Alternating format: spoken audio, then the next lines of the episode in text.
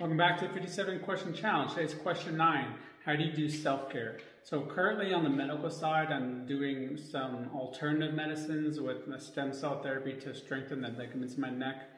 I'm also getting ready to start neurofeedback, which is help. That's going to help basically get my the brain waves to fire in proper sequence rather than overreacting when they shouldn't be and or underreacting when they should be over um, reacting more it's kind of an interesting thing. It's been helping my son, Caden, with his uh, seizures and stuff like that. So we're just going to see if it can help me with my nervous system issues to get that back on track.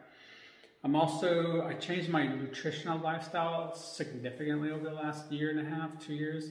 It's just helped manage my chronic chronic inflammation diseases. So I have psoriasis and psoriatic arthritis. And it's helped tremendously and kind of keep those at bay without needing medications. I also do cold showers daily, and that helps with the circulatory system and the nervous system, kind of generate those and get them kind of working in different ways. But it also helps because it does it in a manner that is controlled, so you feel like you have some control over it. So your body reacts to it just differently, even though it's generated stress. It's kind of a good quality stress because your body knows you have control over it. I also attempt to get proper sleep every night. That doesn't always work out, mostly because of the pain issues that I'm working on. I meditate daily. I do a light workout, what I can do, because if I do too much, then I then have other issues. So I try to, try to do as much as I can, but not overdo it.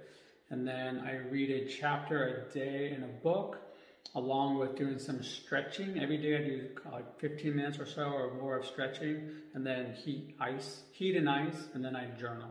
So let me know, what do you do for self care? Take care of yourself on a daily basis.